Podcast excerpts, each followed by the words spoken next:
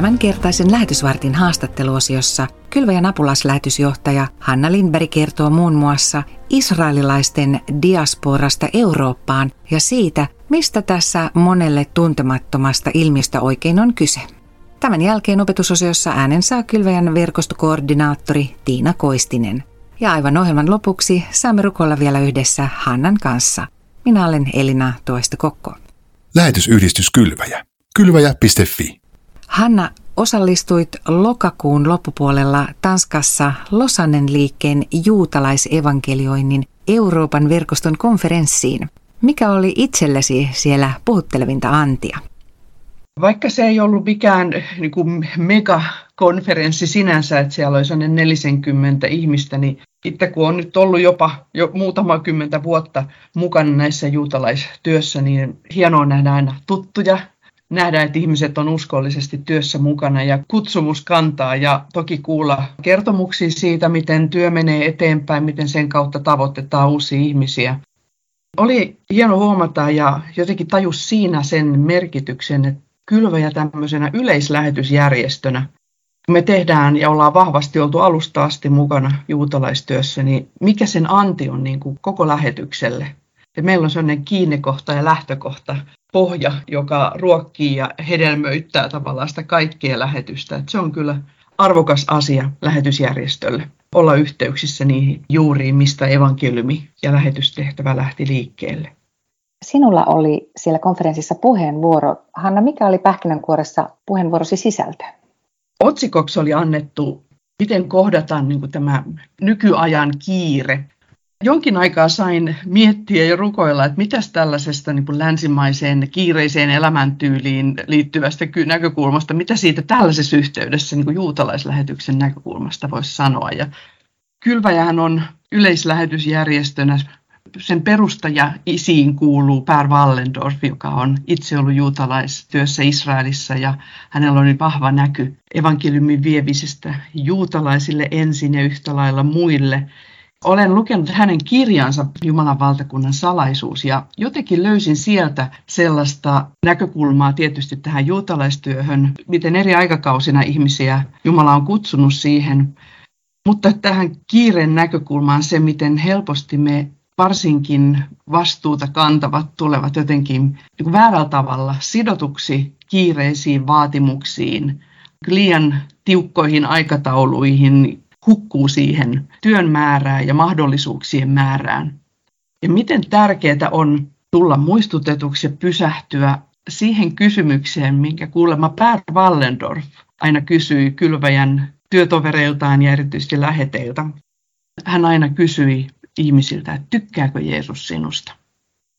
Kaiken kiireen ja mahdollisuuksien vaatimuksen keskellä kysymys palautuu myös johtajilla siihen, että olenko mä rakastettu uskonko mä sen, muistanko mä sen, onko se lähtökohta tehdä työtä, teenkö mä sen jotenkin muusta velvollisuudesta vai siitä, että Jeesus rakastaa mua ja on kutsunut tähän tehtävään. Saitko itsellesi uusia oivalluksia kuunnellessasi muiden puheenvuoroja siellä Losanen liikkeen juutalaisevankelioinnin Euroopan verkoston konferenssissa? Yhtenä semmoisena mielenkiintoisena näkökulmana ja vähän niin kuin raportointina voisi mainita Kylväjänkin yhteistyökumppanin Jews for Jesus-järjestön johtajan ja Saksan työn vastaavan, siis kaksi henkilöä. He kertoi siitä, miten juutalaiset Jeesukselle järjestö on uusintanut omia toimintametodejaan. Sehän on hyvin useita vuosikymmeniä vanha järjestö, joka on ollut perinteisesti tällainen traktaatteja jakava ja niin kuin rohkeita katuevankeliointia ja suoraviivasta ihmisten kohtaamisen harjoittava järjestö. Ja se on toiminut 60-luvulla, 70-luvulla ja he osaavat sen hyvin, mutta he ovat olleet valmiita niin kuin seuraamaan tätä aikaa ja katsomaan, että missä kohtaa pitää uudistua, missä pitää muuttaa metodeja ja etsiä uusia tapoja kohdata ihmisiä edelleen he tekevät sitä perinteistäkin työtä siellä, missä se on todettu toimivaksi, mutta että on niin valmius uudistaa itseään ja toimintatapoja aika radikaalillakin tavalla. Ja toinen, mikä oli hyvä muistutus ja antoi ajatuksen aihetta ihan itsellekin ja kylväjän työhön, oli se, miten he oli tehnyt ihan tämmöistä niin kuin tutkimustyötä, kyselyjä, tilastoja, taustaselvityksiä, millä perusteella he valitsevat uusia toimintatapoja tai rakentaa sitä muutosta omaan työhön. Oli mielenkiintoista kuulla ja tutustua tarkemmin sellaiseen ilmiöön, mistä monet meistä ei varmaan edes tiedä. Diasporahan on tuttu käsite juutalaisuudessa. Tiedetään, että juutalaiset hajotettiin Israelista, pyhältä maalta, roomalaisten toimesta maanpakoon ja juutalaisten diaspora on niin lähtökäsite kansojen hajannukselle. Ja nyt tiedetään, että juutalaiset on palanneet jo jonkun aikaa sinne Israeliin, kun valtio on perustettu. Mutta diaspora on edelleen totta, ei vain niin, että siellä maailmalla elää edelleen näitä vanhoja juutalaisyhteisöjä, vaan israelaiset ovat lähteneet diasporaan. Israelista monista eri syistä opiskelemaan, etsimään elämän tarkoitusta, ehkä vapaampaa ilmapiiriä eh, ilman sodan uhkaa tai, tai armeijan rasitetta. Monet israelaiset nuorehkot ihmiset, pari kolmikymppiset, miksei vanhemmatkin, suuntavat Eurooppaan. He etsivät erityisesti isoista kaupungista, suurkaupungeista semmoista vapautta ja mahdollisuutta, mitä he koe, että Israelissa on. Niin valtion tilastojen mukaan arviolta puoli miljoonaa israelaista juutalaista asuu Israelin ulkopuolella ja Euroopassa. Choose for Jesus-järjestö tekee israelilaisten diasporatyötä useammassa suudessa eurooppalaisessa kaupungissa. Berliini, Pariisi, Amsterdam, muutama mainitakseni. Israelaiset eroaa vanhoista juutalaisista niin yhteyksistä kussakin maassa siitä, että he ovat niin luonteeltaan, he puhuvat tietysti hebreaa ja he ovat kasvaneet aivan erilaisessa yhteydessä ja ympäristössä, eli he ovat erilainen ryhmä kuin esimerkiksi Berliinin vanha juutalaisyhteisö. He ovat avoimia saada apua ensinnäkin, miten sopeutua uuteen kulttuuriin ja paikkaan, ja ovat myös avoimia evankeliumille ja kohtaamiselle esimerkiksi Berliinissä Jews for Jesus tarkoitushakuisesti hakeutuu kohtaamaan näitä israelaisia, auttaa heitä elämän asettumisissa siellä tarjoaa tämmöisen niin kuin israelaisen tutun kodinomaisen yhteisön ja kertoo myös sitten evankeliumia ja kohtaan kuin Messias-todistuksella heitä. Sinne on tullut Israelista messianisia juutalaisia tähän työhön Berliiniin. Puhutaan seuraavaksi vielä Ukrainasta, josta myös konferenssissa puhuttiin. Saatiin olla ihan live-yhteydessä sinne Ukrainaan, Kiovaan, siellä Jews for Jesus-järjestön työntekijöihin. Mutta he pääsi kertomaan siitä, miten he siellä itse paikalla olleena ovat voineet toimia koko sodan ajan. Toki aikalaisen paineen ja rasituksen alla, että he ovat itse ukrainalaisia, he elävät niissä oloissa, niissä haasteissa, vaikeuksissa, Tämä JFTn työntekijä, hän oli sotilaspuvussa. Hän on yksi näistä kahdesta sadasta protestanttisesta sotilaspapista. Hänet on kutsuttu tällaisena hengellisenä työntekijänä kohtaamaan sotilaita.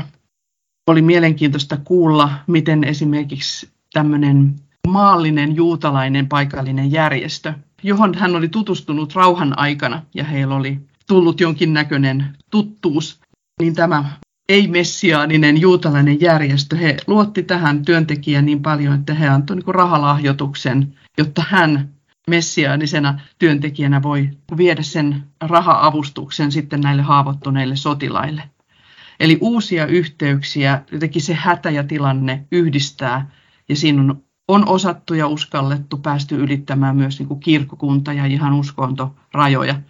Ja hän kertoi tämä Jews for Jesus-työntekijä, että myös ortodoksikirkon kanssa niiden pappien ja seurakunnissa toimivien välille on tullut ihan uudenlaista yhteyttä, eli ollaan voimavaroja yhdistetty niin rukouksessa kuin auttamistyössä ja otetaan ihmisiä vastaan myös seurakuntiin. Ja on sekä JFJn että ortodoksikirkon parissa tämän hänen kokemuksensa mukaan on tullut uusia ihmisiä. On kastettu, liittynyt seurakuntaan, palannut uudelleen yhteyksiin, sellaisia ihmisiä, jotka on ehkä useampi vuosi sitten saaneet jonkun traktaatin tai käyneet jonkun lyhyen puheenvuoron, ja he ovat nyt kaivaneet ne yhteystiedot esiin, että otetaan näihin ihmisiin yhteyttä, voisiko sieltä saada ei vain aineellista apua, vaan ennen kaikkea niin henkistä ja hengellistä apua.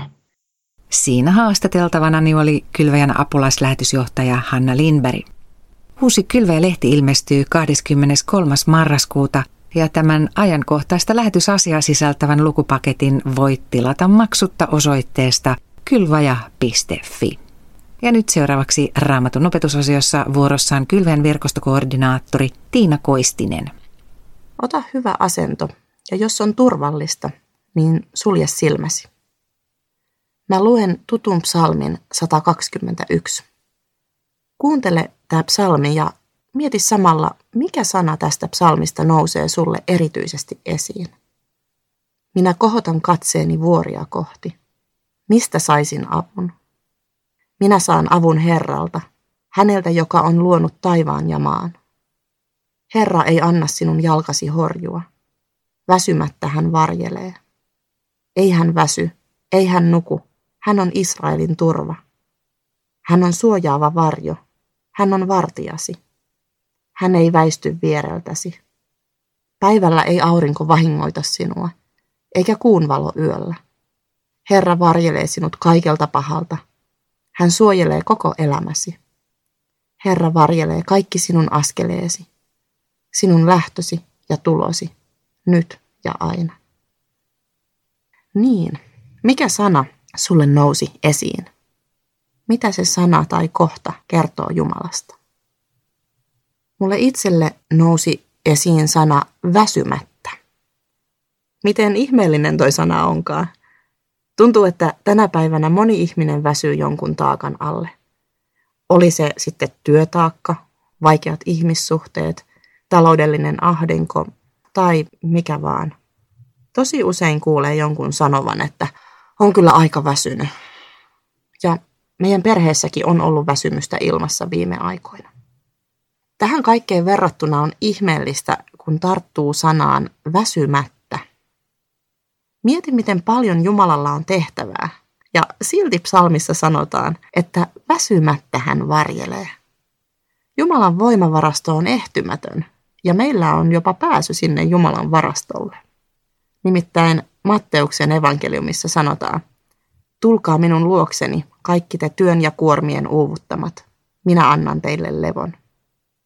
Niin, tulkaa minun luokseni. Jumala haluaa olla suhteessa meidän kanssa, ja suhde ei kauaa pysy hyvänä, jos ei vietetä aikaa yhdessä. Jumalan kanssahan voi viettää aikaa monin eri tavoin. Raamatun sana on varmasti se tärkein, jotta pysytään kiinni totuudessa – mutta sen lisäksi on muita tapoja, joista rukous ja ylistys on mulle itselleni tosi rakkaita.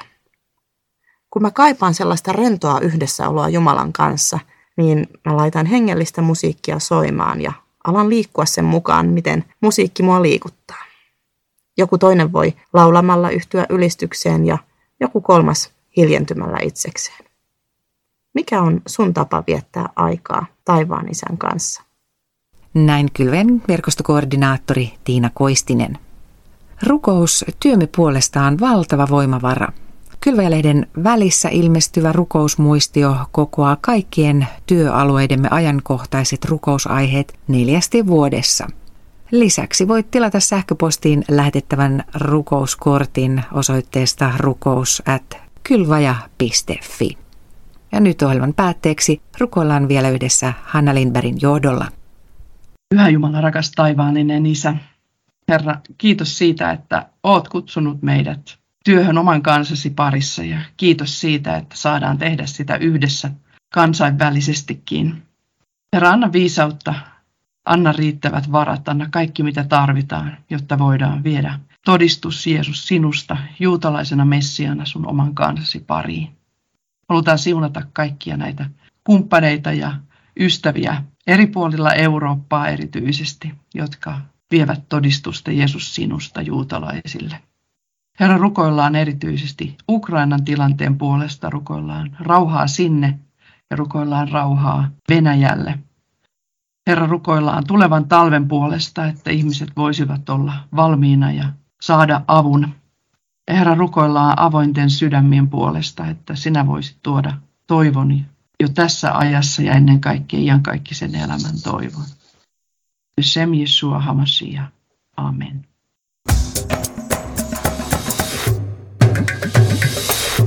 Kylvaja.fi